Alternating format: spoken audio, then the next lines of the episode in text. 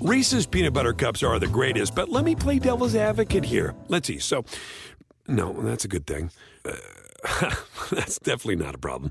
Uh, Reese's, you did it. You stumped this charming devil. Hey everyone, it's Michelle Williams, and I love being able to share my story with you on my podcast, Checking In with Michelle Williams, where my guests and I, we get real as we share the ups and downs of our mental health journeys, and I'd love for you to join me. Hey, it's going to be your church and your turn up. So listen to Checking In with Michelle Williams every Tuesday, a part of the Black Effect on the iHeartRadio app, Apple Podcasts, or wherever you get your podcasts. This is Sports Rage. I am Gabriel Morency, the pimps, the players, the hustlers, the people, the busters, and everybody else in between. Throwing it down on Monday night. That meltdown continues. It was the Jimmy B show in the bubble. Uh, this evening, Jimmy Butler drops 40 on the Milwaukee Bucks, and the Miami Heat take a 1 0 series lead. Uh, meanwhile, we're going 70. Oklahoma City Thunder step up late as Russell Westbrook uh, return to the Houston Rockets might actually be doing uh, more harm than good uh, right now. Russell Westbrook throws a late air ball and uh, also uh, basically falls down and uh, turns the ball uh, over. A complete uh, late meltdown by the late the Houston Rockets late in the basketball game, and the Oklahoma City Thunder win 104 to 100. Couple of late free throws. The game was actually tied at 100 with about 12 seconds left. Speaking of tied, it was tied all night, man, with Tampa Bay and with Boston. But the Tampa Bay Lightning have advanced. They're now just four wins away from a Stanley Cup uh, final as the National Hockey League uh, playoffs continue. The Colorado Avalanche stepped up and exploded for a five spot early uh, in a hockey game tonight against the Dallas Stars. Uh, crazy goaltending uh, moves. Ben Bishop was back. Michael Hutchinson was between the pipes uh, for Colorado, and Colorado wins 6 3 when it's all said and done. The Avalanche are still alive uh, right now. The Philadelphia Flyers are going to be trying to stay alive against uh, the New York Islanders. George Kurtz will step up and in and break it down with us.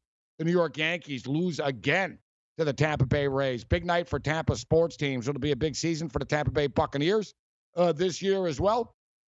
Uh, tell you what, uh, I think the Bucks. Anytime Tom Brady goes anywhere, and especially Gronkowski uh, as well, there's going to be a lot of hype and all that, and uh, people are going to buy in surprised that they're getting three and a half points uh, in the first game of the year against the New Orleans uh, Saints. But the Tampa Bay Lightning get it done against the Boston uh, Bruins.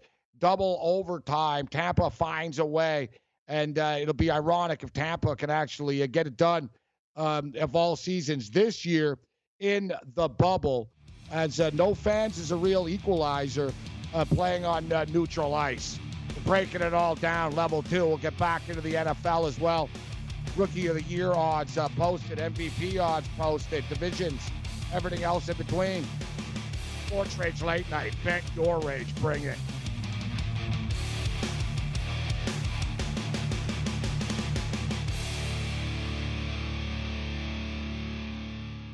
SportsGrid.com. Betting insights and entertainment at your fingertips 24 7 as our team covers the most important topics in sports wagering real time odds, predictive betting models, expert picks, and more. Want the edge? Then get on the grid. SportsGrid.com.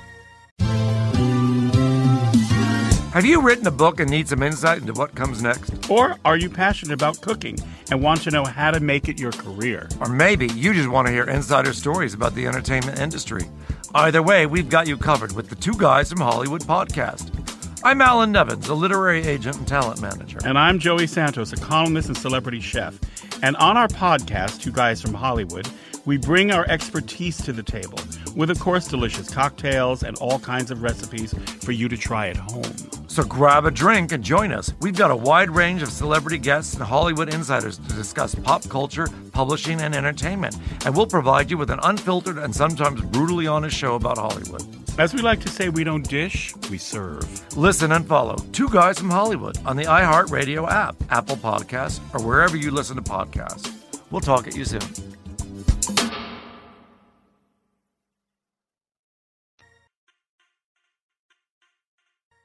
Rage it up. Sports Rage with Gabe Morency. Rage all you want.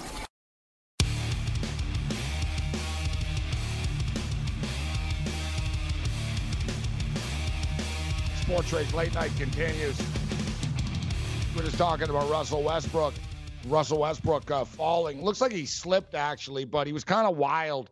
He nearly turned the ball over just uh, right before that. So he was kind of wild and all over the place and uh, turns the ball over. There was a late uh, air ball. And um, worldwide Wob Rob Perez, pretty cold right now, says that was Westbrook's best playoff game for the Thunder in years. That's cold. Uh, that's cold. There's also a tweet out there. People are saying that Allen Iverson said that uh, Russell Westbrook blew the game single handedly for the Houston Rockets. Um, I don't know if he deleted it. I'm looking at his Twitter account now. People like have screenshots of it. Uh, the last tweet that he tweeted about was about Coach John Thompson, so I don't know. You, you know, if it's not there, I can't really believe it. Uh, but uh, nevertheless, yeah, it wasn't a good final couple of seconds of the game uh, for Russell Westbrook uh, this evening. Let's bring in uh, George Kurtz right now to talk some pucks, talk some baseball. We'll get in a little NFL as well. George Kurtz, how you doing tonight, George? Good morning, Gabe, or maybe it's good evening for you. One of those two. Yeah, depending on where you are. Good evening, good morning, good night, uh, whatever. It's always happy hour uh, somewhere, uh, Kurt. So yeah, thanks for joining us. So uh, George, uh, George's a big Yankee uh, fan. Tampa Bay beats the Yankees again. That's seven and one in the last eight games um, that they played. The Rays have won seven of the last eight against the Bronx Bombers, George. And Gerrit Cole. It's the second time. Like Cole didn't get the loss technically last time, but it's the second time that the Rays have beaten uh, Gerrit Cole in a span of two weeks in New York. Uh, at that, is this just a case in which the Tampa Bay Rays have the New York Yankees number? Well, you said it. It's not so much that the Rays have beaten the Yankees, right? The Rays have always had something uh, against the Yankees, but mainly that's been in Tampa. They've uh, controlled the Yankees in Tampa Bay. The fact that they're beating them up in New York certainly has to be a concern. And what's even a biggest concern is what you said. They're beating up Gerrit Cole. Gerrit Cole has made three starts against the Rays this year, and none of them have gone well. The Yankees did win one of those starts, uh, but he gave up three runs in four and two thirds innings. Couldn't even get the win in that game. You know, the last start was two runs uh, in six and two thirds. Couldn't get the win there, and then tonight didn't go well at all here. So I think that's the biggest concern for the Yankees right now is that if you can't have Cole shut someone down, especially the, your your arch rival right now, that's a problem. And right now the Rays have the Yankees number. I mean, it's not even most of these games really aren't even that competitive. The Yankees did come back, but it was only five nothing here. And you know, it was already lights out. You're not going to come back five runs against that Tampa bullpen. So we all know the Yankees' schedule um, gets more favorable in the last month of the season, which is pretty much coming up after this series. But really, even the supposed really bad teams aren't that bad. I mean, Baltimore's 15 and 19. I mean, their win total was 20 and a half for the season. So they even have exceeded uh, expectations. So I'm not going to say they're running away with it right now, but they are up by four and a half. And fact of the matter is, suddenly the Toronto Blue Jays are only one game back of the New York Yankees. Yeah, I don't know if anybody cares about winning the division. It doesn't matter. Think about it. You're all playing a three game series, right? If they decide to go in a bubble, you may not even play at home. You know, I don't think they are going to play in a bubble, at least not for a three game series. I think for, uh, for the divisional and championship series and obviously the World Series, yes, I think they might do a bubble for that. But the three games, I think they'll Yeah. you'll play at your home park. But it's really not a huge advantage there, no matter where the Yankees face. In a three game series, let's face it, you have one if you have two great pitchers, I don't know how the other team can win. Well, you have one if you have one great pitcher and you have a, a lights out game, that puts a lot of pressure. And right now Cole hasn't been that guy for the Yankees. Where you know, okay, Cole's pitching, he's going to be dominant here. I mean, you look at his numbers, uh, all the games he's pitched so far this season, they've been solid, but they're not like you you, you you've been expecting more, just more of him dominance. He's we're just not seeing dominance. His ERA is 3.2. Coming into tonight's game, it's going to go up to 3.4, 3.5, and that's not what we were expecting from Cole. And as you said, you know, you and I talked before the season, right? Oh, the Yankees will be flying in the second half. Just go 500 in the first half. The second half was easy. But you're absolutely correct. Those second half teams aren't gimmies anymore. Yankees haven't played Toronto one game yet. Toronto's a good team, right? Baltimore is not terrible, at least. And the Yankees still have to play Miami uh, on the full slate. We know Miami's a decent squad, and they decided to go for it today with their trade. So the Yankees are not a lock to make the playoffs. Uh, so yeah, you mentioned the Toronto Blue Jays, 18 and 15 uh, right now. And I'll tell you what, George, and I brought this up earlier. To me, this is the problem, and I blame the players. Everybody, I can't just blame baseball. Ooh, uh, the commissioner and all that, because it's all of them. Uh, they they agreed to this. The 16 teams in the playoffs. It's ridiculous. It kills the drama. Like, can you imagine, George, your panic right now if there wasn't 16 teams in the playoffs? Imagine it was just a normal format. Like right now, you'd be like, damn, man, they're four and a half back. This is getting real. Um, like, but it kills the drama because you know everyone makes the playoffs right now. So what's the you know the top two teams and two wild cards? I mean, come on, it's hard not to make the playoffs almost. It, you know, whatever. There there are a lot of good teams. That's the thing. There are a lot of good teams in the American League. So we'll we'll we'll give you know well, at least we'll cut that. Uh, we'll give a little slack there. So Tampa's up by four and a half. Uh, Yankees 19 and 14. We mentioned the Toronto Blue Jays. What do you what do you are you buying into all this Blue Jay acquisitions here? Say what you will about these guys. Are they great? No. Uh, but uh, the fact of the matter is, they're all professional pitchers. They're better than what the Jays had. And at least now, when the Jays send somebody out there, they're sending a big league pitcher out there every day. I mean, so they add Stripling, they add uh, Taijuan Walker, uh, they add Robbie Ray. They already have Chase Anderson. They have Ryu. What do you what do you think of the Blue Jays and their improvements that they made? Well, they have improved, right? I, mean, I, no, I don't think anybody can take that away from the Blue Jays. They have improved. You have legitimate major league pitching, which is important, right? We haven't throwing out guys there we, you know, you know we're going to get lit up. We know what Jays can hit, and when Bichette comes back, hopefully by the end of the week, from what we're hearing here, that'll make them even better. But you have to be able to pick someone. And then you went through all the guys there. These are all none of these guys are lights out. There's no ace here. You know, Ryu, even when he's pitching well, is not an ace. I know he was going bananas with the Dodgers at one point last year, but no one's uh, mistaking him for Max Scherzer, DeGrom, or Shane Bieber, or anybody like that. But he's a solid major league pitcher. Taijuan Walker, you know, this guy was almost a top prospect at some at one point who just never truly put it together. Maybe the late bloomer, and they'll get something out of him. Still has a good arm, very athletic. I like that acquisition. It didn't cost them much either, which is really I found that surprising, by the way that he was traded yeah, early. A lot of teams wanted if that him. was what he could get. Right. I, I thought the package would be more. I thought Toronto made a great deal. I guess uh, you know Seattle really loved the prospect they were getting. I just thought they would get more. Robbie Ray is a definition of a guy who needed a change of scenery. Now going to the American League East, that's never fun. But he needed to get out of Arizona. It just wasn't working there. Chase Anderson, Stripling. Stripling might concern me somewhat. He wasn't pitching all that well for the Dodgers. Now, once again, you go into the American League East. I don't know what you're going to get from that, but you have depth here. You uh, you have a you have a legitimate starting pitcher every five days. So I like what the Jays have done. I don't think the Jays believe they're a World Series contender all of a sudden, but they're a playoff contender. And with their offense, let's face it, three game series, the opposite holds true too. You know, if you know if Bichette's going bananas, Biggio's going bananas, Guerrero's going bananas, they're scoring six, seven runs a game, and they get hot at the right time, they can make a run.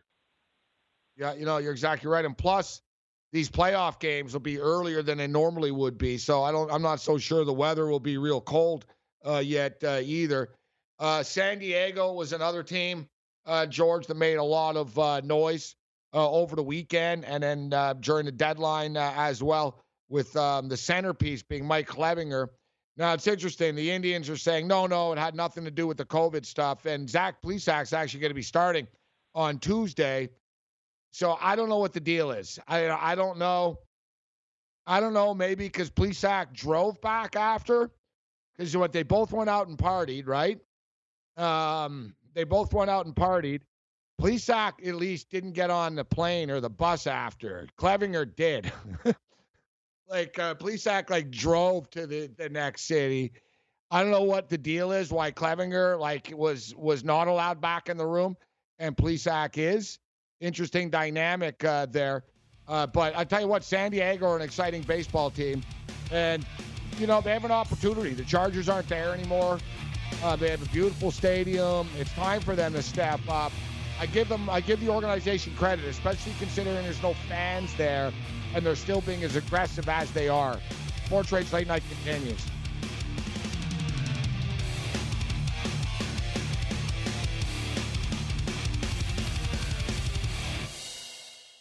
SportsGrid.com. Betting insights and entertainment at your fingertips 24 7 as our team covers the most important topics in sports wagering real time odds, predictive betting models, expert picks, and more. Want the edge? Then get on the grid. SportsGrid.com. Hey everyone, it's Michelle Williams, and I love being able to share my story with you on my podcast, Checking In with Michelle Williams, where my guests and I get real as we share the ups and downs of our mental health journeys, and I'd love for you to join me. I'm still on my own journey, but I want to be transparent with you because as I was posting all the highlights of my life on social media, I was breaking down and too many people fall victim to the picture perfect image of the high life. So I created a space to discuss the good and the bad. We can laugh, man. We we gonna learn, and most of all, I hope to inspire you to go on this journey with me to better mental health. This is gonna be your church, your turn up, and everything in between. So join me on my podcast, Checking In with Michelle Williams, a safe space for every kind of person. Listen to Checking In with Michelle Williams every Tuesday, a part of the Black Effect on the iHeartRadio app, Apple Podcasts, or wherever you get your podcasts.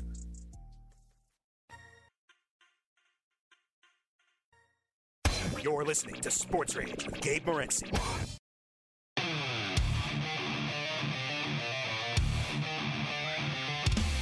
Sports Late Night continues. I am Gabe Morency. Shout out to all of our affiliates, wherever you're, uh, you're joining us uh, right now wherever you may be. George Kurtz uh, kicking it with us uh, right now, Long Island representing. Uh, so, uh, George, we talked baseball. Let's get into some NFL football right now. We had Rick Serritella on earlier, and we were talking about NFL Offensive Rookie of the Year.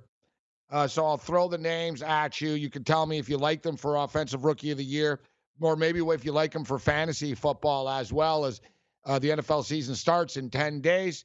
I haven't uh, been in any fantasy football drafts yet, but I'm going to be um, this uh, this weekend. I think it's a good time uh, for. How many leagues uh, are you going to be in this year, George? I believe I'm in seven. I'll draft a seventh on in my my home league. I'm the commissioner of that one uh, on Thursday. Seven. Uh, that does not include include best ball leagues. That's I don't know another 10, 15. So seven uh, that leagues that we're gonna have to make moves in. Is that is that like par for the course or a little lighter than usual this year? um, the best par for the course. What I usually do. Uh, best ball is great because you draft it, you leave it. You don't have to worry about it. So that's just fun. You know, you play twenty dollar leagues, fifty dollars, whatever you want to do. Uh, the seven redraft is probably a little lighter than normal, mainly because some leagues that I normally be in didn't come back this year because of what's going on. Normally, I might play in not too much more game, maybe ten to twelve. Wow, it's a lot of leagues. Um, you know, normally, you know, I'm in, um, I'm in like f- four to five. Um, I do play a lot of DFS though. I am a big DFS guy, and I'm not a big DFS daily guy. I used to be into the NBA DFS, but I just got frustrated. Yeah, it's you know you have to be too perfect. I actually find George that NFL DFS, the average guy has the best chance like if you're playing baseball DFS, man, good luck, bro, playing against Ricky Sanders and Dick Meyer and these guys. And they've got 500 lineups. They've got a million algorithms. They know like inside out every little angle. It's a real numbers and crunch game. I find the NFL, the you know Joe Sixpack's got a better chance to win the millie, uh, to win the millionaire maker, like or win the million and all that type of stuff, uh, to win the big tournaments because you know it's kind of random if you stock the right team, right? I find it's less analytical, and um, you've got a better shot. Do you like NFL DFS football? Oh yeah, I love NFL DFS. Uh, I probably don't play as much DFS. This really goes across the board now because of uh, what we do, gambling. It's just you know, DFS was great because you got pretty pretty instant satisfaction, right? You would know by the end of the day. But now gambling, we can know by the end of the period, by the end of the quarter, if you want a loss, right? If you're going to do props, you'll know even quicker than that. So I, I didn't know you were such a DJ. My appetite even more. Uh, it's not that, it's that I just I think I'm better at it. You know, I think with unless you I play I like to play tournaments. You know, we might win big money and for a smaller fee. But uh, I don't play as much. Uh, not over the past two years, I'd say, since we've done more of the gambling than uh, that that I used to. There was a time where I'd be playing multiple baseball lineups a night, multiple hockey lineups a night. Football, I still do, but even that's become tougher, mainly because of this job where football Sunday mornings are a little busy for us. Yeah, it is. Uh, it's a real whirlwind, man. You got to wake up real early to handle all your business, man. Especially you know if you're in all the fantasy leagues, DFS, bats, everything else in between. All right. Uh, so Joe, Joe Burrow is the offensive uh, rookie of the year um, favorite. I'm not. I don't think he's going to win. I think he's good, but I also think he could be in trouble. You know, he plays in a tough division. You know, both Cleveland and Pittsburgh are going to be better than they were last year as well. So um, he plays in a tough division. The offensive line isn't great. He doesn't have a ton of weapons. AJ Green always gets hurt. Um, they're going to be playing from behind. He's the number one pick. People are going to be trying to drill him and light, you know, line, you know, light him up. What do you make of Joe Burrow? Any interest fantasy wise, or do you think he wins Rookie of the Year uh, at uh, plus two thirty? Well, fantasy wise, if uh, you're playing in a, in a super flex league, sure, I have interest. You're playing in a league, a dynasty league, absolutely. Keeper league, maybe, depending on uh, the rules of your league there.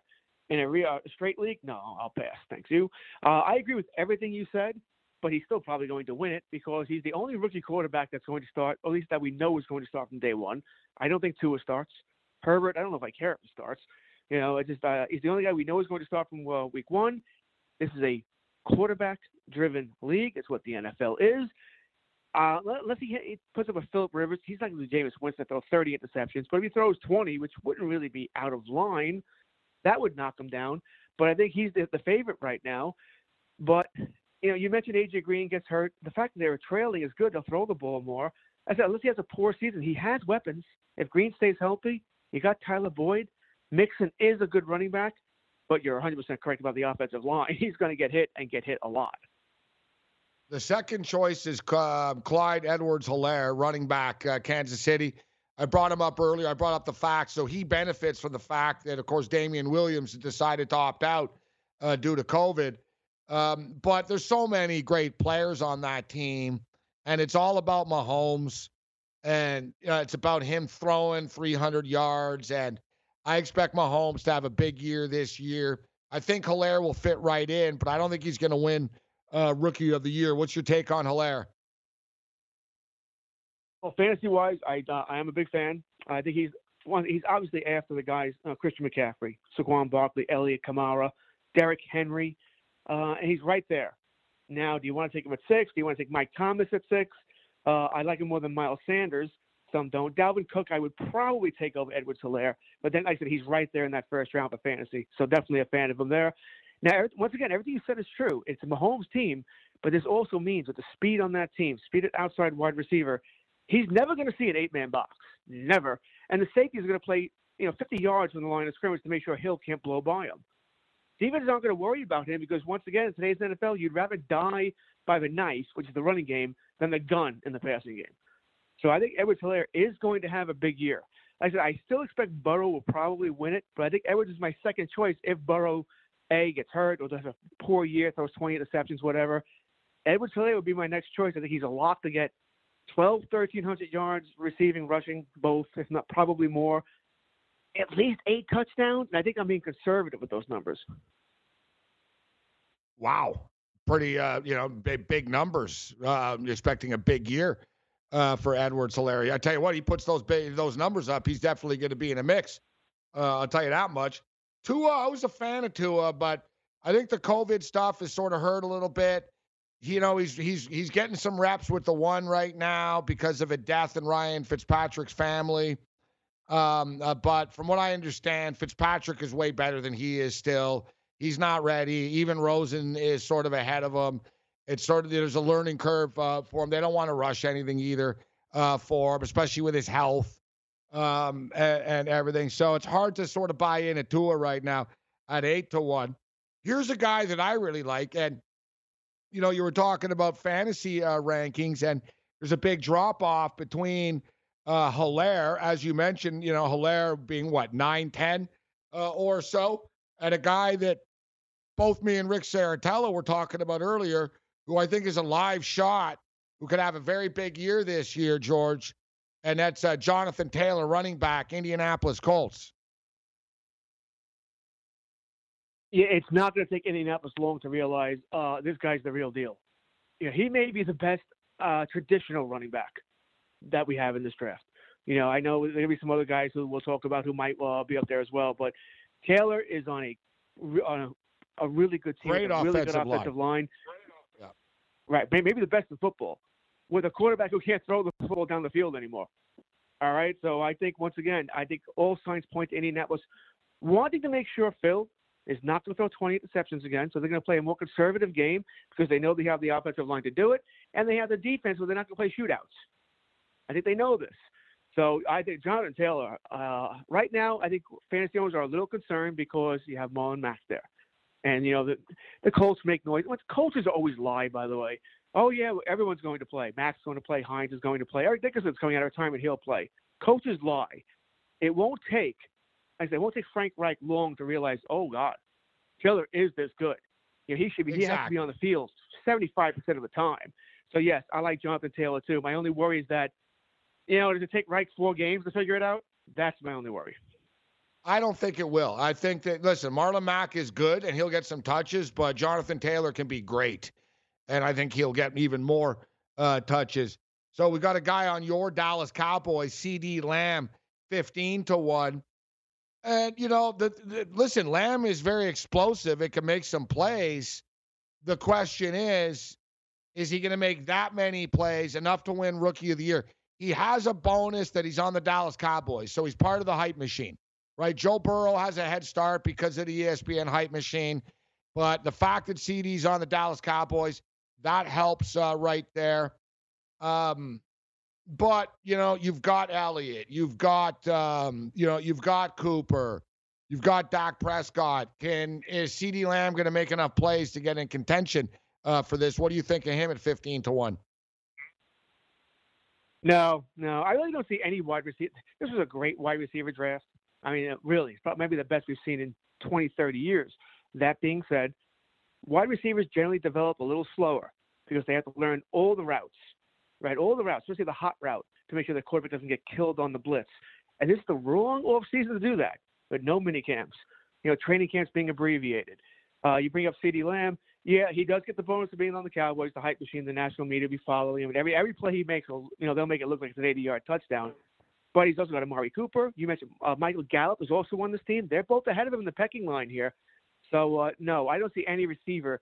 Uh, I wouldn't bet on any receiver doing this. I think uh, even on a normal year, I'd have a hard time. But this season, certainly not. You have running back D'Andre Swift, who could be splitting carries. Um, you know, see, he's he's 15 to one. Listen, I'm a big Jerry Jeudy fan. I think Jerry Jeudy's gonna have an impact and be a hell of a football player. But I don't know if the numbers will be there enough. I think he'll be in contention though. Listen, Drew Lock was four and one as a starter last year, guys. All right, we'll get into some Islander hockey, Flyers, Islanders, and more. Sports Rage late night. Stay there.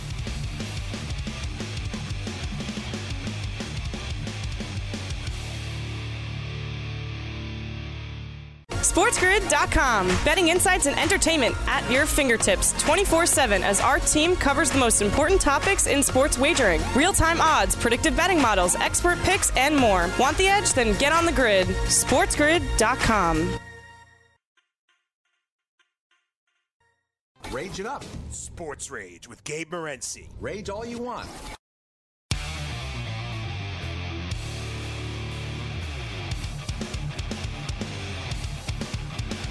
Sports Rage late night continues. I'm Morency. We're kicking it with George Kurtz. Sports Grid's uh, George Kurtz. Show's just flying by here this evening, talking NFL uh, football.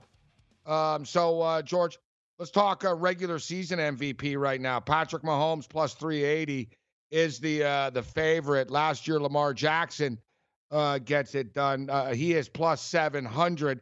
So Mahomes missed what three games last year? Was it three that uh, that Moore started? I believe it was. And you know, statistically, he didn't have. He had a great good year. Uh, but I believe Mahomes when he said after the Super Bowl, and he's been saying in the offseason that they can be better. And Andy Reid, I believe Andy Reid, and Andy Reid said the same thing about, you know, last year, even though we won the Super Bowl, things didn't really click for us. He said, you know, it was kind of tough. There was a lot of injuries last year, right? Mahomes was hurt, then he came back. He wasn't 100%. Hill was hurt. They did have a lot of injuries, and they still managed to win the Super Bowl. I think the offense could be even more lethal. And Mahomes, if he plays a full 16 games. We'll put up some monster numbers uh, this year. They're stacked. Um, what do you make of Mahomes at plus 380? Do you like him to win the MVP, or are you looking somewhere else? I guess if you're going to take the favorite, sure, uh, Mahomes would be the guy because you're right. If he plays 16 games, he's, he's going to have a monster season here. Uh, now, technically, he only missed two games last year, but it really was three. He got that one game he didn't play much of. Uh, yeah. But he's the favorite. But I mean, I'm looking at a guy. The problem in the NFL is, yeah, I think you have to make the playoffs to, to win this MVP award because there are going to be so many quarterbacks who have monster numbers. Once again, it's the year, the the time we play in now. And he's close to 4,500 yards, 5,000 yards, 35, 40 touchdowns. So if you put limited limited practices with with tackling, tackling is going to be terrible. Right, uh, uh that's going to be a nightmare too. Yeah, listen, the month of September for football is going to be ugly. There's going to be some broken plays. I mean, there's going to be bro- broken coverages. Tackling is going to be terrible, you know, because guys aren't going to be used to hitting yet. But the guy I like, Gabe, but my problem is I don't think they're going to make the playoffs. Is Kyler Murray? I love the price we're getting for him, but I mean, Arizona, I mean, they're not the same. Uh, their defense is still weak. They're not as good as Seattle or San Fran. I know there's an extra wild card in there, but even the Rams aren't a terrible team. I think my problem is I don't think Murray can win it. Even if he has a, I don't. He's not going to put up monster passing numbers, but between his passing and his rushing, he's got Hopkins now. He's a guy I love to win this award, but I don't think they're going to win, make the playoffs, which means they're going to knock him down. And by the way, you mentioned Mahomes. You mentioned the Cowboy hype train. Now I'm not going to Cowboys here, but if the Buccaneers make the playoffs, my God, if they win that division, and Tom Brady plays 16 games, I don't care what his numbers look like. The hype train is going to go bananas for him as well. He's 18 to one right now. Tom Brady, 18 to one. It's funny. I you know I want to be anti Tampa Bay because of Tom Brady and Gronkowski and and the hype and everything, the media hype. Uh, but the fact is, it's very similar to last year, George, in which with the Cleveland Browns, right? There was a lot of sort of trendy media hype around them, but the sharp betters were betting against them, right? Or they didn't they didn't bite on the season win total because it was too high, or they bet the under. So I find it interesting actually that the media is so fascinated and in love uh, with Tampa. And truth be told, everything we're hearing out of Tampa's camp is pretty uh, pretty positive. All right. Like, um, you know, Tom Brady looks good. Tom Brady looks, you know, just as you would expect. He's got a chip on his shoulder. He's in great shape. Uh, everybody's learning from him, blah, blah, blah. Arians talking about how he's got a second coach on the field now. Um, the attention to detail is much better, they're saying, with even the younger guys like Evans and Godwin and everyone. You know, Jameis Winston was good. He put up some numbers, but he wasn't a detail guy, right? So you know if if Godwin didn't run the right route or Evans, you know, turned the wrong way or did something, you know Winston wasn't bitching at him. You know what I mean? But Brady's different. Brady, you know, say what you will about him, but he demands accountability. And same with Arians. So you have the combination of both of them. I do believe Tampa are going to be a good football team. Um, I'm not ready to bet the season win total to the over or anything like that, but I will tell you, I was I'm surprised to see they're getting a full three and a half in week one against New Orleans when you consider as well there's no fans um, um, at at the game uh, with with the New Orleans Saints. So I think that softens the blow going in there and playing against the Saints. Oh, I agree. Right, the big problem the big problem playing in the Superdome were the fans. Right, it gets loud there, hard for the uh, offense to hear. So I don't think there's any doubt about that, that that plays a, a role there. But once again, I, I know he's Tom Brady. I know he's the GOAT, the greatest ever, and blah, blah, blah. But he hasn't had a lot of work with these receivers either. All right. I think there's going to be some growing pains here. And playing, I think, is the best team in the NFC. I don't know if they're going to play the best come playoff time. They certainly didn't do that last year against Minnesota, but I think they are the best overall team, a team that's been together for quite a few years I think uh, once again I would still edge towards the Saints in this game. I think the rematch is more uh, interesting. I think it's seven eight weeks later um, in prime time where uh, we'll see when Brady is truly up to par here. But yeah. uh, listen, everything you look at Tampa. I mean Winston. Now what you said is correct, by the way. I watched a lot of those Buccaneers games last year because I had Mike Evans, Godwin, and Winston on a lot of fantasy teams. N- nowhere near close to every interception was, was his fault. Most of them were, but not every single one. Every quarterback can say that. But the, I mean, if, if you would eliminate half of those, half of those interceptions. That's 15 more drives they get. They went seven and nine with Winston having 30 interceptions. Think about that. That's pretty crazy when you think about all the bad field positions they were in all the time. This defense is getting better. It's not a great defense. It's probably not even a good defense, but it's not average either. It's getting there. I mean, Tampa's going to be a team that I think as as they gel, as it as it moves along, assuming Arians and Brady can get along, because I Arians likes to air the ball out. That's not what Brady does right now. He doesn't have that kind of arm strength. As soon as they can work out their their philosophical differences there, I think they're a team as the season rolls along here that you're not going to want to play. Yeah, that's that's an interesting point. They do like the Arians does like to throw it deep, and that's not Brady's strength. But you know, they didn't bring Brady in to make him uncomfortable and make him do things that they know uh, that he can't do. And let's not forget people. So you talked about Arizona, uh, and I agree. Listen, I think Arizona is going to improve a lot, but I think next year could be like that big next step uh, for them. I still think they have a little ways to go, but they do bring in DeAndre Hopkins as well. But we can't forget, guys, um, that there's an extra playoff spot. That's what's in vogue right now this year, George. extra playoff spot in the NFL too, right? Seven teams per conference. Well, at least they at least they only went one and not like you know nine teams per conference. So uh, I think what's crazy about the NFL with the extra team is now you only get the one team getting the bye week. That's it. Yeah. You know, just a top dog. Yeah, it's weird. You're right that they. It's crazy that they add a playoff team, yet they punish one of the better teams for it. You know what I mean?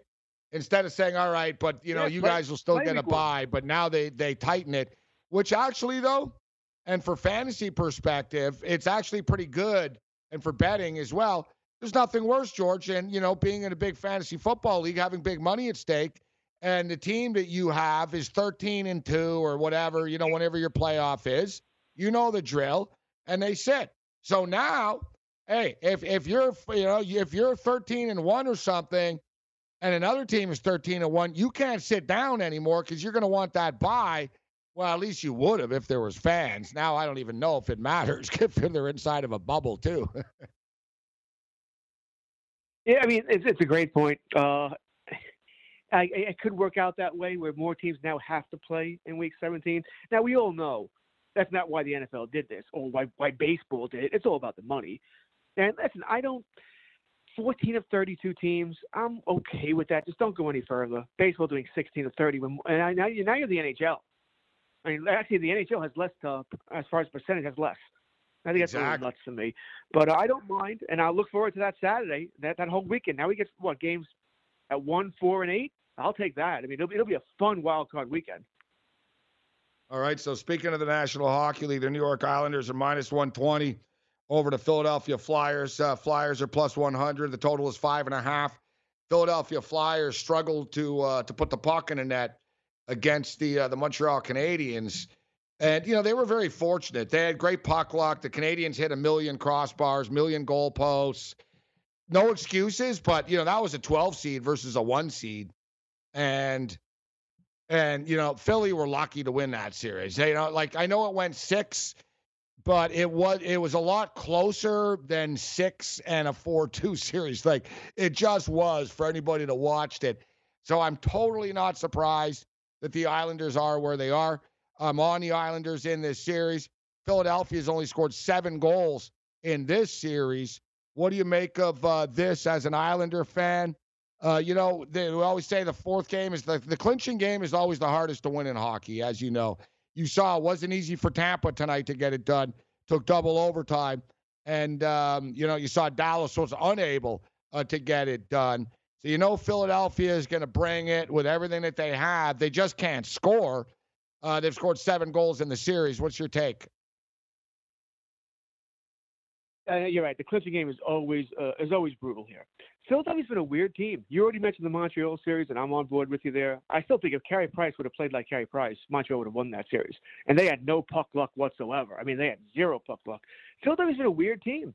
And the round robin, they looked great again. Right? They wanted to get that number one seed. But then as soon as they got it, they played poorly ever since. Ever since they haven't really played well. That top line cannot get going. You can see Giroux being, I mean, visibly frustrated uh, in Game Four.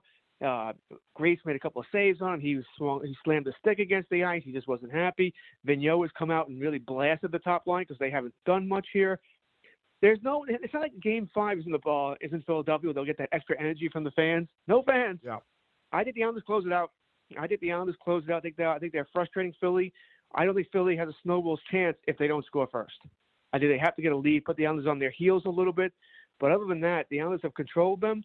They're playing their the Philly's allowing them, the Islanders, to play their their style, which is suffocating defense, keep everything on the side here, and more importantly for the Islanders, Greiss and Varlamov are playing very well. I'm going to be taking the under five and a half. Uh, I'll tell you that. I'm going to go back to it. I mean, I'm surprised it's not even five, to be honest.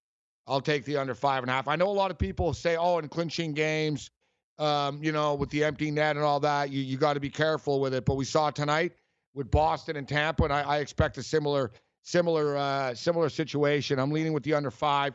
I would like the, I would lean with the Islanders as well. I think we got about a minute or so uh, here, George. It's been a hell of a run for the Vancouver Canucks. You've got to give them credit um, for for the success that they've had in the playoffs, beating Minnesota, beating St. Louis, um, but they've just run into a team that's better than they are. I think you put it right. I think Vancouver's a year, maybe two ahead of schedule here. I love their team speed. Pettersson, I mean, it's got skill.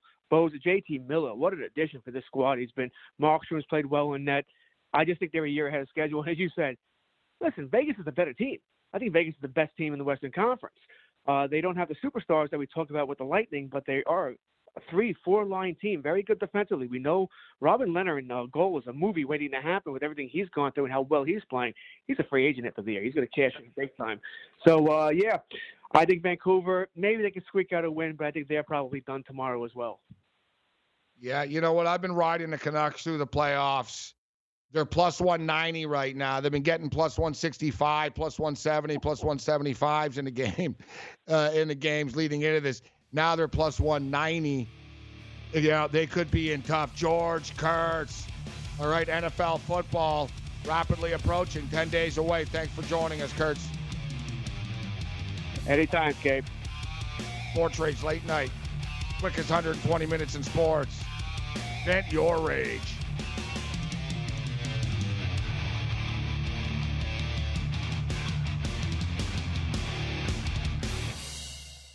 SportsGrid.com. Betting insights and entertainment at your fingertips 24 7 as our team covers the most important topics in sports wagering real time odds, predictive betting models, expert picks, and more. Want the edge? Then get on the grid. SportsGrid.com. You're listening to Sports Rage with Gabe Morency.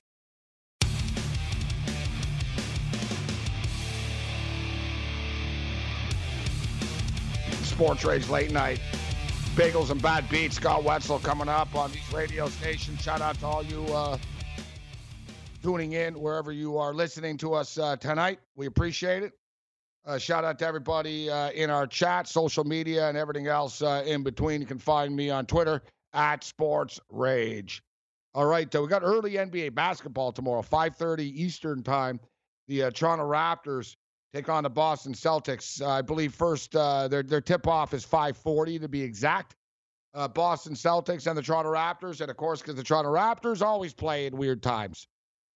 So the Raptors were um, pretty much dominated in Game One by the Boston Celtics. And uh, the Boston Celtics have beaten the Raptors four of the five times that they played them now uh, this year. Yet on the flip side of that, the Raptors are 3 and 15 in their last 18 game one. So the fact that the Raptors didn't look good in a game one isn't exactly breaking news for anybody that's uh, followed the Raptors uh, over the years. One thing I can also tell you is the family um, of the NBA players showed up today. So the families uh, showed up today, the girlfriends' families, people close to them, etc. You had to get, you know, they were on a list, uh, whatever. They needed approval. Um, you know what's crazy? The coaches' families are not allowed. It's kind of nuts, huh? Like the the players, the, the players are, but the coaches' wives or kids are not allowed uh, in the bubble. I found that kind of strange. Um, and I told you earlier, Jimmy Butler actually didn't want any visitors. He's like someone in jail. No visitors. Jimmy Butler said it's a business trip. Jimmy said, uh, I miss people, but you know what? I can wait a month or two. I've got uh, on a mission here.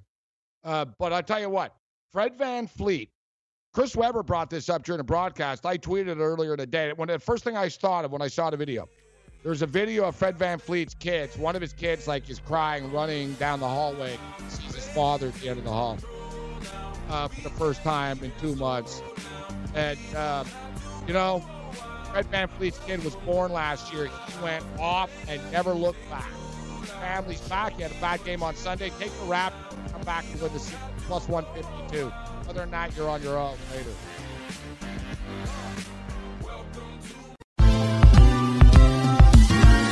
Ever wondered how a book gets made into a movie? Or how to master the art of cooking? Either way, we've got you covered with the Two Guys from Hollywood podcast.